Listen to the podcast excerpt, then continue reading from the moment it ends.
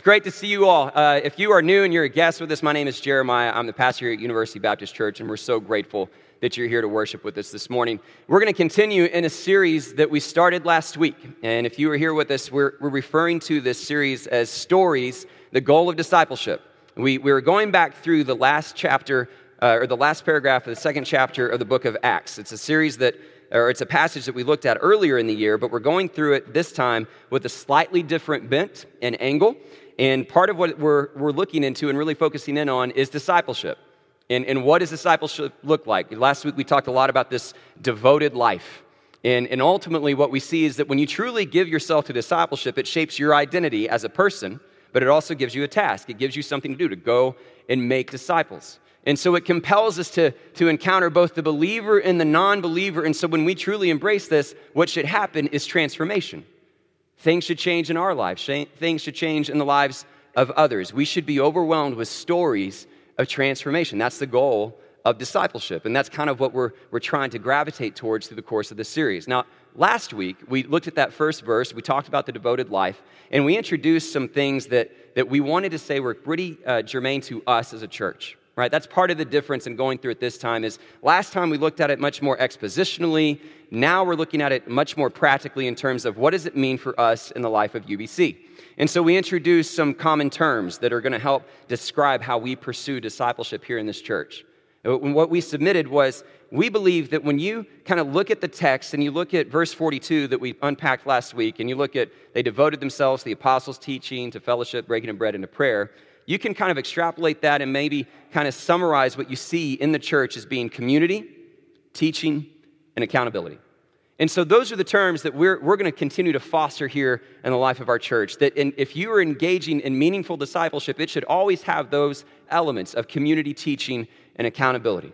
So we talked a, lot last week about the why discipleship is important and who it leads us to, the believer and the non believer, as well as what it kind of looks like community teaching and accountability. So today, we're going to continue that conversation and see a little bit more about how it's pursued in the different arenas we create here to, to see the work unfold. And so if you have your Bibles, turn to Acts chapter 2. We're going to pick back up in verse 42. I want to read that whole paragraph again. Repetition is king here. And we're going to focus in on verse 43 today. It says, They devoted themselves to the apostles' teaching and to fellowship, to the breaking of bread and to prayer. Everyone was filled with awe at the many wonders and signs performed by the apostles. All the believers were together and had everything in common. They sold property and possessions to give to anyone who had need. Every day they continued to meet together in the temple courts. They broke bread in their homes and ate together with glad and sincere hearts, praising God and enjoying the favor of all the people. And the Lord added to their number daily those who were being saved. So, our focus verse this morning, verse 43 everyone was filled with awe at the many wonders and signs performed by the apostles. All right, so what I want to do is I kind of want to break this message into two different components. The first is to really take a look at this text and remind ourselves of, of kind of just the, the nature of the content, some of the terminology, what it means, okay? And then after we've done that, the second part of the message, I really want us to explore okay, how is this going to inform how we pursue discipleship here as a church, okay? And so, to begin, let's take a look at this verse and recognize kind of the overarching reaction that kind of first grabs your attention is the fact that everyone is in awe. And so, what do we mean by the word awe? What is this reaction that is being pointed out here in verse 43? Well, if you look at this, ver- this word in its original context, it's where we also get our word phobia. All right, it's, it's where you get this word fear. And, and if you look through the pages of Scripture, you can see that there typically are, are maybe two broad categories of how you can respond with fear, right? Sometimes it's the actual terror, right? It's, it's the fear you have when going into battle, or fear of pain, or fear of hardship, or fear of clowns, right? Whatever your phobia might be, right? But it's that, that's that fear you want to avoid. But then there's this healthier component to fear that you also find. There's this, this uh, understanding of reverence, of worship, right? Of devotion. And the Bible is actually very clear that that's what we should desire, and that there's this, this good aspect to fear that should uh, cult, be cultivated in our lives. That reminds you of a couple passages in the book of Proverbs. Proverbs 1, verse 7 says, The fear of the Lord is the beginning of wisdom. All right, so when we truly worship God and, and have a healthy fear of God, it's going to lead us to a level of wisdom. Proverbs 14 26 says, Whoever fears the Lord has a secure fortress, and for their children it will be a refuge. We live through life with a healthy fear of God and an understanding of His sovereignty. It's going to create a, a security for us. It's going to create a foundation for us, a protection for us, a refuge. Proverbs 23 17. Do not let your heart be envious of sinners, but always be zealous for the fear of the Lord. We should seek this fear. So, part of what we're seeing here is the opposite of the fall, right? The, the fall that is de- detailed in the garden, right? Genesis chapter 3, is this refusal to acknowledge God as God. That's the heart of every sin. I'm going to go my own way, do my own thing. The fear of the Lord says, No, I see He is greater, He is sovereign. I come before Him with fear and trembling. And so, what we have described here in verse 43 is this sense of reverence of worship, this awe inspiring response that there is something greater that has to be acknowledged. So that's, that's the mark that we see here in this description of the early church. Now, it's assigned to everyone. And because it says everyone was filled with fear, we know that that's two broad groups. The first would be the believers. Right? This is a paragraph that's describing the early church. They devoted themselves, they're gathering together. So the church was filled with awe. And when you see that, one of the questions I feel like we need to ask ourselves this morning is that true today? Is that true of us? Do we live our lives in such a way where we are filled with awe? Is it true of our church? Is it true of you personally? And the question would be I don't know that we always gravitate towards that, especially in this generation. And so, why?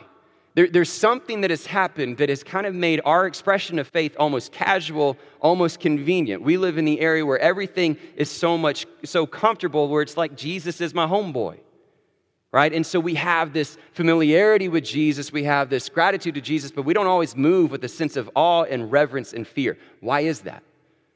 I think there could be a multitude of reasons, right? And they could be different from one person to the next right? A lot of times, I think the common denominator is that we begin to be focused on earthly things rather than on heavenly things. So we go through life, and most of our time, most of our energy, most of our commitments are given towards school or work or family, other things that are good things, noble things, but, but can distract us if we're not careful. Think about it from a church perspective. I, I see this a lot of times as a staff person right? Been more than 10 years in ministry, what you can see is this, this hesitation or this tendency to kind of gravitate towards the earthly things. Then, and churches can very quickly become so focused on your experience.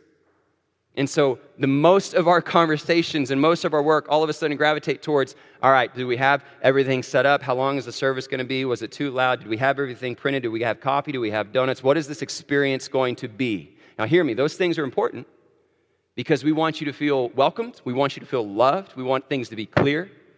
But when that dictates our time and our energy, my, my concern is that we're not going to be in awe because I don't know that those things evoke a sense of fear and awe and wonder. What evokes fear and awe and wonder is when we radically pursue God's calling in our life, when we take risks, when we're bold, when we're willing to live on the edge and do things that no one else is compelled to do, but we do so because we know, how, we, we, know we have Christ. Right? And so I think a lot of times we have to stop and say, Am I truly living a life that, that represents this sense of awe and reverence? Now, the other thing that's so compelling about this, though, is that everyone didn't just include the believer, it included the non believer. Right? So this is Pentecost. Right after Pentecost, and this, this church is forming. And part of what we're seeing here is that the community surrounding this church is looking in on it, and they're filled with awe. They're amazed at what's happening. And I think if I were to present that question to you, I think the answer would be pretty obvious. What's the perception of non believers of the church or of believers? What's the perception of non Christians of Christians today? Do they stand around in awe? Do they grow in their sense of wonder and fear of God? So, to research this, I came across this, this blog post that was written by Thom Rainer. He was the former CEO and president of Lifeway. Uh, well known for his research, his writings, and he wrote a blog post about two years ago, 2016, three years ago. I can do math, trust me. Uh, about three years ago, that, that highlighted some of the things that reveal the perceptions of people outside the church and what they have of believers. And, and this came up in all of his research. And so I was reading through it, and I noticed kind of two general categories in his list. And with each reason, he would offer a little quote that he had uh, heard from somebody in some of his interviews. And so let me read you a couple that represent these two different categories. Here's the first category. One of the things you hear uh, from non believers and their perception of Christians I would like to develop a friendship with a Christian. I wish I could find one who would be willing to spend some time with me. I would like to learn about the Bible from a Christian. It would be nice if a Christian invited me to study the Bible in his home or a place like Starbucks. I wish a Christian would take me to his church. I'm 32 years old. I've never had a Christian invite me to church in my entire life. So, part of the reason is because there's this common denominator with those lists that, that suggests there's this distance between us and people that don't come to church or people that don't consider themselves Christians. There's this separation that exists, there's no real relationship. And it's desired, but we've convinced ourselves that it's a taboo subject and we shouldn't bring it up and we need to be sensitive, and nobody really wants to talk about it. And so, of course, they're not in awe because there's no relationship. There's no risk, there's no, no connection, which is what leads to the second category, which are some of these other perceptions. Some Christians try to act like they don't have any problems. So now we look fake, insincere. I don't see much difference in the way Christians live compared to others no real transformation, no life change. And the number one reason, he said, was Christians are against more things than they are for. They seem negative, they seem unhappy. I don't think it's hard for us to stop and just assess the culture and see that for most people now, when they look in on the church, when they look on believers, they're not standing in awe. And so, what's different? What's different that we see in verse 43 that we should pursue today, knowing that this context has changed? So, what was eliciting this response of, of awe in this particular verse was wonders and signs. Okay, so wonders very literally means miracles. This was the miraculous. Right? And there's no other way to kind of soften it. Let, let's just embrace for a moment again, church. Our God is a God of miracles. Amen? And we often don't know what to do with it. Sometimes it makes us uncomfortable because we don't see them as regularly as we might read them in scriptures. But make no mistake, our God is a God of miracles. We've talked about this recently, just a few weeks ago. We talked about Elisha and his servant being surrounded by the Arameans. And what did he do? He prayed that God would strike them with blindness.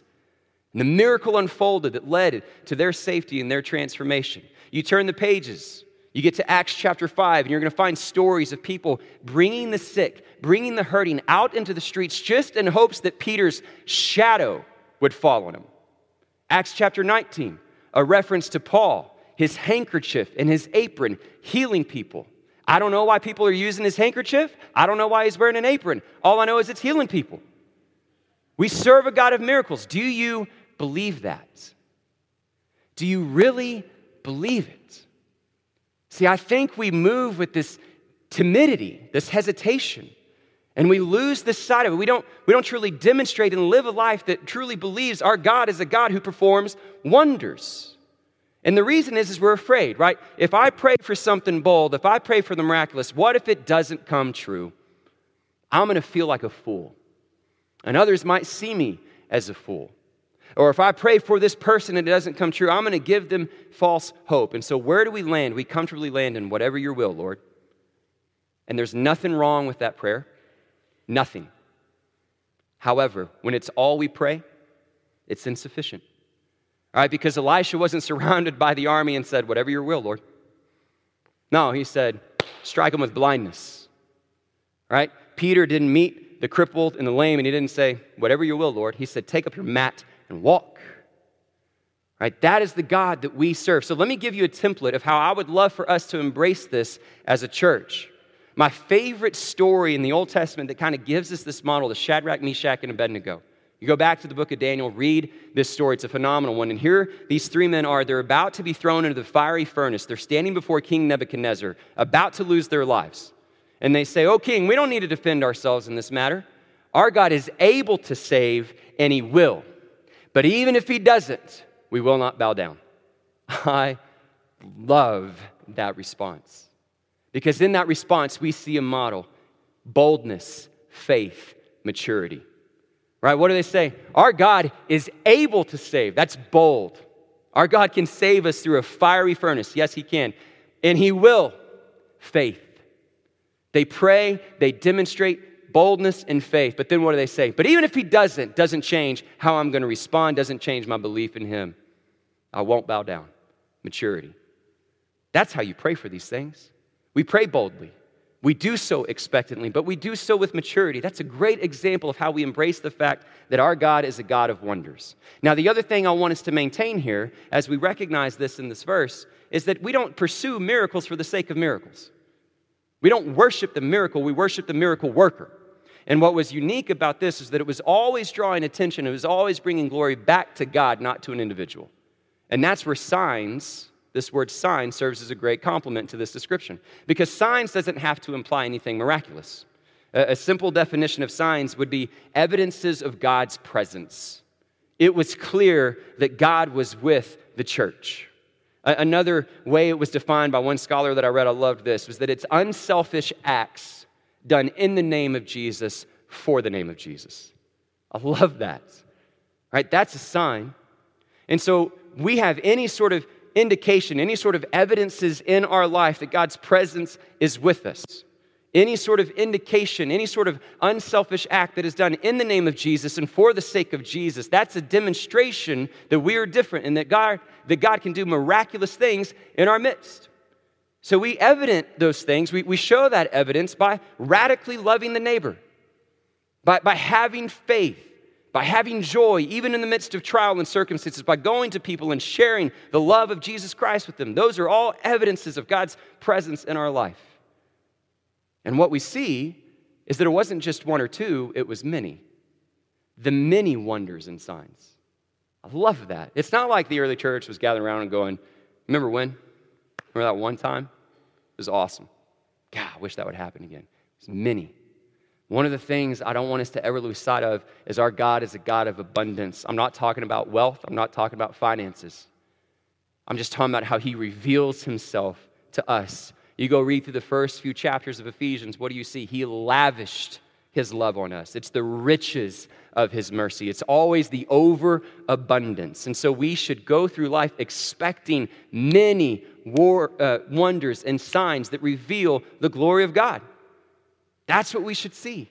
That's what we should desire. That's what was going on in verse 43. And so the question is okay, well, where was it originating? How are these things unfolding? And, and that's where you see the last part of this verse that says all these things are being performed by the apostles. Right, so the word performed is interesting. It, it literally means Genesis or birth, right, to originate from. So it was coming from the apostles. What is interesting about the word performed is that it's presented in the imperfect tense, which again means it wasn't just a one time occurrence. This was an ongoing action, it was continuous. Hey, they were living in this reality. And it was sent with this word apostles. Now, this is the part that for me, honestly, is the trickiest part to interpret and to understand. Because when you study the word apostles, from my estimation, you, you kind of have two different ways that you can see it. On one hand, apostles can be a distinct set of people. Right, you go back and read Acts chapter 1, and they're trying to replace Judas, and they talk about the qualifications. And it needs to be somebody that's been with them the whole time, a witness to the resurrection of Jesus Christ. That, that was only a few people that were qualified for that. And so there are times where you can see this designation of apostles is speaking to a particular group of people in a particular point in history. And so that could be how you read verse 43, right? That this was only the, the wonders and signs performed by this specific group in this particular time. And I, honestly, I can understand that sort of an interpretation. What gives me pause to say that's the only way it should be interpreted is that sometimes you can see this, this word uh, apostles, and, and you see that its root is really just anyone who is sent, a messenger, where the emphasis is on the one who is doing the sending, not just the one who is sent. And so you compare that to moments in the Gospels where Jesus is saying, Listen, I'm going to send you, and you see that as a gift that continues from generation to generation. I can see a much more broader application here. So, the way I would want us to receive this verse this morning is to see that ultimately the demonstration of God's presence, of wonders and signs, was originating with his people. And so that should be true for us today, right? For his believers, for his followers, we should be able to look in on the body of Christ. And regardless of the level of the miraculous nature of these wonders and signs, we should see evidences of God's presence. We should see many unselfish acts done in the name of Jesus and for the sake of Jesus. So, what we're talking about stories of transformation. That's the wonder. That's the sign. An opportunity for us to gather and to see the addict overcoming the addiction. Stories of transformation where we see marriages that we thought were in pits of desperation all of a sudden being miraculously reconciled and restored. Stories of, of people of all ages willing to forego the comforts of this culture and actually live in another context. Dare I say, even submitting themselves to hardship and trial for the hope that other people can know the story of Jesus. We should experience stories like the one we talked about earlier this morning. People that are able to flee some of the most dire situations, and even if it means taking them halfway across the world, they still come here. They awaken to the good news of Jesus Christ, and they live a life of service that impacts many. Those are wonders, those are signs, those are evidences of God's presence, and they make us stand in awe of our Creator. That's what we desire. Right, that's what we're seeing in verse 43. So, my question now for the second part of this message is well, then, how do we pursue that? How do we actually make it happen? And I think what is easy and a, and a mistake that we can fall into a lot of times is we'll read something in the scriptures that's inspiring and then we just run for it. I want to do that. And we just, we just go into it and we don't stop to actually think, what is it going to take to be prepared? What do I need to do to be equipped? What do I need to actually live this out? And, and it's a very dangerous thing to run into battle and not be prepared. All right, have you ever seen examples of that? I, I came across this article this week uh, that was speaking to the, the Korean War. It was written in the Washington Post in the early 2000s, and I'm not, you know, an expert on this particular point in history, but I found this article pretty interesting, and, and it served as the greatest example of what can happen when you can go into a fight or go into a task unprepared. So, so the issue was here's here's a season in life and a season in our nation's history where we felt compelled to help fight on behalf of democracy. And so we were going to send troops to South Korea to, to help protect the democracy in that region of the world. And so the, the, the strategy was literally to show an arrogant force of strength, to quote the article. And so we're going to send troops, and, and South Koreans are going to be so uh, excited for this. They actually come out in the streets and they applaud and they celebrate the arrival of the troops. And this, this article gives a quote of one of the commanders that was there when this first happened. He said, It made us feel like we had already won. There was great enthusiasm and expectations of us. The rumor was as soon as they saw American troops, they'd turn around and go back. That was the mentality. And that's sometimes the mentality we have as the church just show up and they'll run away, right? We can defeat the enemy just by, by being there. But what our troops discovered is that they weren't going to run and that they were actually incredibly overwhelmed and not prepared. Stories of machine guns that didn't work, radios that malfunctioned, soldiers and troops that were barely equipped to engage in this sort of combat. Here's how the article also shed light on this situation. The war began with an ugly discovery. The wheels had fallen off the mighty U.S. military that had rolled to victory in World War II. The poorly trained and inadequately armed troops thrown in the path of the invading North Korean army were overwhelmed. Another commander was quoted The truly pathetic thing is never have the troops sent into battle been more under strength, undertrained, under equipped, and under mentally prepared than we were in Korea. And because of that lack of preparation, it sparked a massive rearmament in our nation, but not without some true painful lessons and some embarrassing defeats. This is what happens when you go into battle unprepared, ill trained, ill equipped.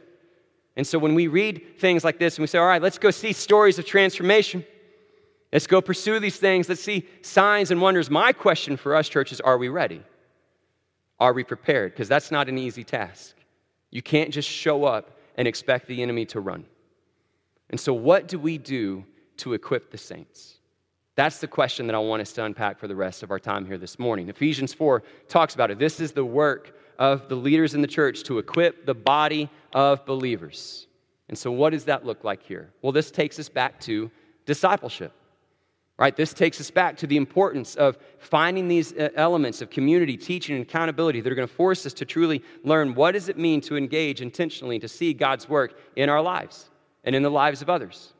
And so here's the deal. When we think about this from a church perspective, today, I, am not talking so much about an individual perspective. Absolutely, there are things and disciplines that you need to foster in your own life reading the scriptures, regular prayer, all those different elements that are so important, all those different disciplines. But what I'm talking about is something more germane to us as a body of believers. And how do we pursue those things? Okay? And, and in particular, when you think about a church, a church can fill its calendar with a lot of events. You can go to camp, you, you can go to VBS, you can come to all these different socials and all this other stuff. What I want to talk about this morning are the three arenas that we have said this is going to be the foundation of how we try to equip one another to this work of discipleship, where we continue to remind each other of this devoted life. All right? And so we hit on this a little bit last week. The three arenas where we find these things would be corporate worship, this main service. It would be Sunday Connect, what is traditionally referred to as Sunday school. And then what we refer to as discipleship groups or D groups, which is also commonly referred to as small groups. So let me, let me walk through those different arenas for a moment. Because in each arena, our expectation is that you're going to encounter a level of community accountability, a community teaching and accountability. But each one will have different strengths and weaknesses. And so we're going to advocate for all three. And you're probably sitting there, if you're familiar with church, going, you know, Jeremiah, most churches really just ask for two, right? You can go to most churches and they're going to say, hey, here's our service and here's Sunday school. Or, hey, here's our service and here's small groups. So are we crazy? Maybe. But I think after I've had a chance to, to explain why we feel like all are important, then hopefully that adds to, to why you see the value in all of them. But I think if you stick with me, I can even show you that if anything, we haven't asked enough. Okay, so let's, let's talk about this for a moment. Corporate worship. The strengths of corporate worship, gathering together in a service like this. We hit on this a little bit last week. Community. This is going to be your widest expression of community. This gives you an opportunity to have a diverse experience with other people of different ages, different races, different backgrounds, and to come together and to sing together, to commune with each other and commune with God. This is the only time in your week, most likely, that you're gathering with this many people and singing His praises. And there's something beautifully sacred about that. Regardless of the style, regardless of the length of the service, regardless of, of the quality, all that, it's unique and it's sacred. An opportunity to commune with each other and with God. Right? You look at teaching. What makes teaching here unique is that the expectation should be that whoever's standing on this stage has a certain calling, has given a certain amount of time and preparedness, has a certain level of training to present God's word faithfully and clearly. That's the expectation of me and anyone else that we ask to speak up here. And that, that should help in some ways serve as a, hopefully a theological anchor for our church and for our body believers. Accountability. It allows us to cast a vision that we can pursue together. Something we can say, hey, what, what can we all accomplish? Let's think collectively here. It, the most recent example for us is the fact that we launched this kind of 90 and 90 celebration to help commemorate our 90th anniversary. It's been a while since I've talked to you about it. Let me give you a quick update on it. 90 and 90 was this desire that we had this year to help commemorate our 90th anniversary, where we said, hey, we want to we want to try to raise $180,000 so that we can have $90,000 to help the ministries within the church or things going on within the church, and then 90,000 that can just be given away to the community, where we can just help bless foster care or the orphan or human trafficking or a local school.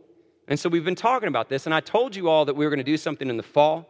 Initially, we were thinking October. Your sneak peek is, is that part of what we might revise is I might move that up to September, but I'll explain that over the next couple of weeks. But the point is, that was a shared vision. We have something to hold each other accountable to. Hey, we have something that God is calling this body to do, so let's pursue it. And that's unique. But as great as those unique offerings are, there's still limitations in this service, right? If this is your only expression of community, it's going to be incredibly shallow. Even if you show up early and stay late and talk with people. It's not going to allow the sort of depth that you need to truly build meaningful relationships. Teaching, hopefully the expectations are clear, but it's still one directional. No, no opportunity for you to raise your hand and say, I don't, understand that. What about this? That is so important to our personal growth. Accountability, it's great to know a larger vision. We have no clue how you're participating in it, other than attendance. So it's limited, which is what leads us to these other arenas. Sunday Connect. Let me, let me explain some logistics of what Sunday Connect means for us. This is traditionally referred to as Sunday school. So, uh, logistically, 9 o'clock every Sunday morning, we have groups that meet. We, we organize in stages of life. I realize there are a lot of different ways that you can organize these groups. I have yet to find a perfect one. If you have it, come tell me. I'll be willing to listen. But we, we like stages of life. And you come together, and you should there also experience levels of community, teaching, and accountability, but here in a more digestible format.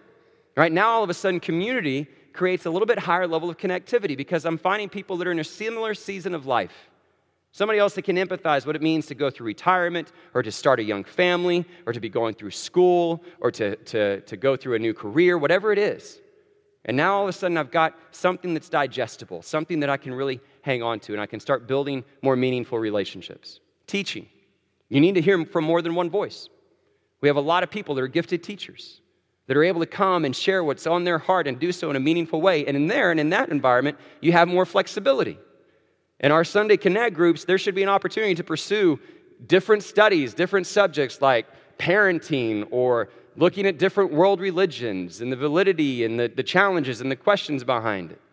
Here's what I've asked every one of our teachers always use Scripture. Everything is based on the Bible. So let me just go ahead and tell you if you ever go to a Sunday Connect group and they don't open the Bible, you come tell me. Okay? There's accountability for you. Um, teaching, right? It's different. There's more time for discussion. Now you can ask a question. Now people can contribute. Accountability. Now it's digestible. I'm sitting out here and I'm hearing serve, love, it, it, give, give myself to other people, love the neighbor. But who? How? When? Well, now I'm in a group where I can say, oh, okay, I can take them food. I can go pray with them. I can go watch their kids. I, now it's digestible. There's this level of accountability that can now become a little bit more accessible, but there are still limitations, right? Community. Because Sunday Connect groups can grow and be larger in size, you can still be there and be a number more than you're a name. And you may not have a whole lot of depth because there's only so much time, which also limits teaching. Those teachers, as good as they are, a lot of times they have other jobs. They have other things that they're doing. The level that they have to prepare and all that other stuff is going to be limited. And then guess what? The bell's going to ring. It's time to go. And you're going to have to cut things off and move forward. Accountability. Right? Yeah, I can I can serve people, but do I really feel comfortable in that setting opening up about some of my bigger weaknesses? Some of my struggles, some of the things I'm really wrestling with, especially if there's a bunch of new people, I don't know if I feel comfortable there. And so there's going to be limits to all those things, which is what leads us to our third arena discipleship groups. All right, so in discipleship groups, a few things logistically here. Discipleship groups are, are our most intimate form of community, our most intimate form of relationships that we try to foster for people. It occurs outside of Sunday, right? We, we desire for discipleship groups to meet a minimum of two times a month.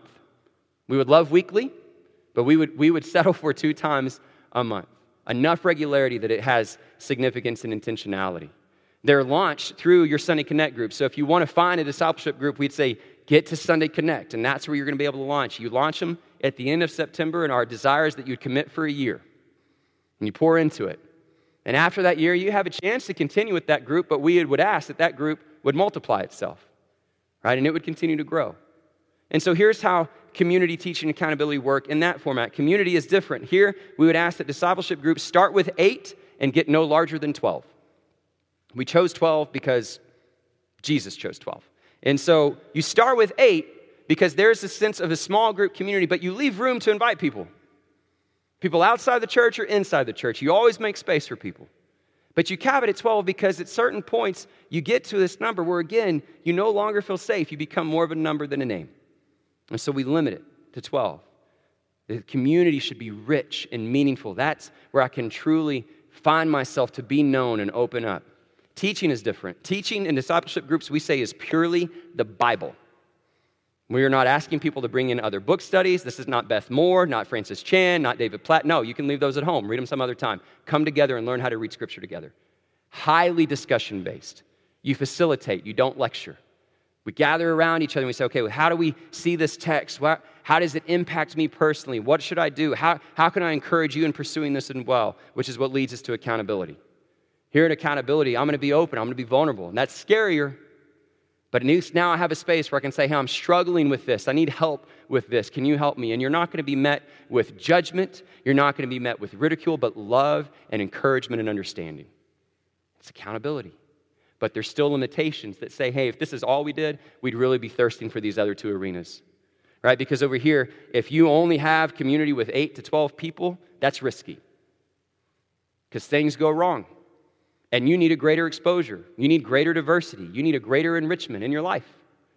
Right? If this is the only teaching you get, the risk there is that if people just sit around and say, I think it means this and I feel it means this, it's not hard to go wayward quick. You need a theological anchor something that you can refer back to. Accountability. If there's no larger vision, if there's no larger call, it's so easy for a small group of people to be like, you know what? We can skip this part. And before you know it, you got a social club, more than a group with purpose. So you need all three arenas. That's our estimation. Now, can we mandate this? No. I don't know if this comes as a surprise, but all of you are here on your own volition today. We can't mandate it. We're not going to police it, but we are going to advocate for it. We are going to encourage it. So, my request to you this morning is try it. what do you have to lose? Try it. Commit to these groups. Get, get invested. It's like working out, right? You're, you're going to get out of it what you put into it. You give minimal effort, you're going to get minimal results and minimal fruit. You pour into it, invest in it, you're going to see those things grow exponentially. And so try it, but do so, as I said last week, with the devoted mindset, not the consumeristic one. Don't show up going, all right, let me evaluate this. Teacher was okay. Friends, kind of weird. Um, I don't know if they were really welcoming. There was no coffee. I don't know if I'm going to go back. Don't do that. Come in with a devoted mindset. Who are you?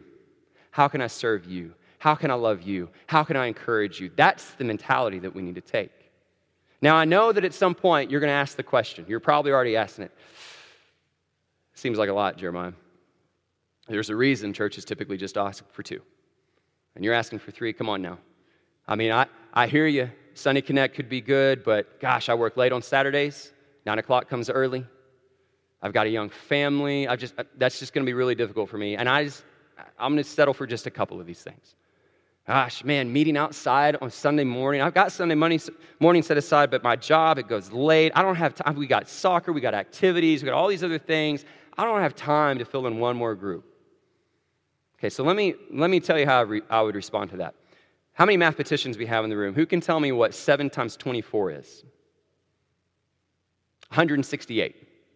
Everybody go home and work on your math. I'm kidding. I did it by calculator earlier too. 168. 168 hours in a week. Guess what? That's what everyone has. Everyone has 168 hours in a week. Let me go ahead and tell you the obvious answer Jesus gets all of them, not a portion. Now, I'm not talking about church, I'm talking about Jesus. Every single one of them belong to him. So when you wake up in the morning and you see your family, your call is to love your family like Christ would have you love your family. When you go to work or you go to school and you see a colleague or you see a classmate, you need to be reminded that you're not there to earn a grade or earn a paycheck. You are there to open people's eyes to the living hope of Jesus Christ. When you come home, and you're driving down your street and you're passing these houses, you should have your mind flooded with names and stories and things that people are going through because you know God put you in that neighborhood for a reason and you're there to open people's minds to the living hope of Jesus Christ. Jesus gets every single one of them. Okay? The question is are you prepared for that? When you start running into those situations, will you be ready? Do you know what to do, what to say, how to say it? What, have you been trained? Have you been equipped? If you haven't, you'll run into those things and not long before you realize you're overwhelmed. So, what I've asked you, let's say you, you say yes. Let's say you decide to come to Sunday Connect and service. You get her on time. Good job. It's hard for me, but you get her on time. You're here by nine. And you, now you go through service, and well, preacher went a little long again. So now I'm not really in my car until 12. You gave three hours on Sunday morning. And now I'm going to embrace this discipleship group thing. Okay, I'm going to try it. And man, because it's not at church, it's probably going to last longer because somebody's going to host and we might actually have to have coffee and small talk. And so it's going to go two hours. So now I've given five hours out of my week. You know what that is? Five out of 168? It's 2%. 2% of your week is what we're talking about to give to equipping and training. Now, let's say you're, you're kind of the overachiever and you're here on Wednesdays and you're serving with our children, you're singing in choir, coming to prayer meeting, let's add another hour. You've given six hours of your week. That's 3.5%. If anything, church, we can do more.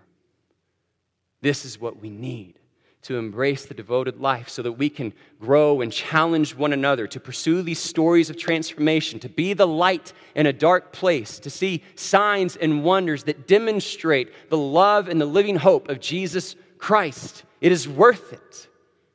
So let's commit to it and let's expect amazing things. When I was younger, um, I loved playing sports. Let me close with this. I, I would go uh, play all sorts of sports. The one that was the easiest to play by yourself was basketball, by far, right? Because you can just go outside and you can shoot. So I'd, I'd get a basketball, I'd go outside my driveway, I'd start shooting hoops. And, and it was usually one of two things. I'd either challenge myself on a particular task, right? Like, how many free throws can you make without missing it? Can you do around the world without missing more than two shots? And, and I would challenge myself, or I'd pretend, right? And I'd, I'd be in the driveway and it'd be championship game, right? Game seven, NBA Finals. Here's Jeremiah with the ball. And I'd be going through these scenarios, and then the countdown would start five, four, three, two, one. He fades back. He shoots. And if it made it, victory. If I missed, halftime, right? It's great. I was pretending, though, and I was imagining this experience. Not one time did I imagine being a spectator. Now, one time did I think, what would it be like to be in the stands? I imagined being in the thick of it. Hear me, church. I don't want us to be people that want to be spectators, and I don't want us to be a church that wants to spectate. I want us to imagine the wonders and signs that God can do in your life and in this church. so that's how I want to end. I want you to close your eyes for a moment. And I want you to think about the wonders that you need God to do in your life. I want you to picture it for a moment. Maybe it's reconciliation with a spouse. Maybe it's healing of cancer. Maybe it's bringing in a wayward child. You need to see transformation. You need to see something miraculous. What is it? Maybe it's a personal struggle that you're going through an addiction, a sense of loneliness. What, what are those things? I want you to imagine victory. I want you to understand the power of the miraculous. I want you to think about this church. I want you to think what can take place with a body of believers that are equipped and ready to, to pursue God's call at all cost. What wonders and signs can take place in this church? I want you to imagine the baptistry filled with stories of transformation. I want you to imagine people that have been far off being brought near. I want you to imagine the richness of diversity, people of all different races and skin colors and different backgrounds coming together and worshiping with praise and an inexpressible and glorious joy. I want you to imagine it and picture it, church. And I want you to make it your prayer. I want you to lay it at the feet of our Creator with fear and trembling. I want us to do so boldly, with faith, and with maturity. To eagerly expect the power of God to be at work in our lives, in this church, this community, in this world. I want you to imagine every tongue, tribe, and nation coming to know and proclaim the saving work of Jesus Christ. Father, we pray for these things because we know you are a God who does miraculous signs and wonders. You're a God who transforms. And so I ask for all those personal prayers that have just been offered. God, the areas of reconciliation, the areas of, of redemption and saving that need to take place in people's lives. God, I pray that you would heal, that you would respond, that you would comfort, that you would lead. God, that we would truly be able to see your hand at work in mighty ways. I pray for this church, God, that you would ignite something within us that you would set us ablaze, not for our names to be promoted, but for your glory and your renown to be exalted among the nations. God, we love you. We are grateful for this gospel that compels us, that redeems, that saves. May we devote ourselves to you both today and forevermore. In Jesus' precious and holy name we pray. Amen. Amen.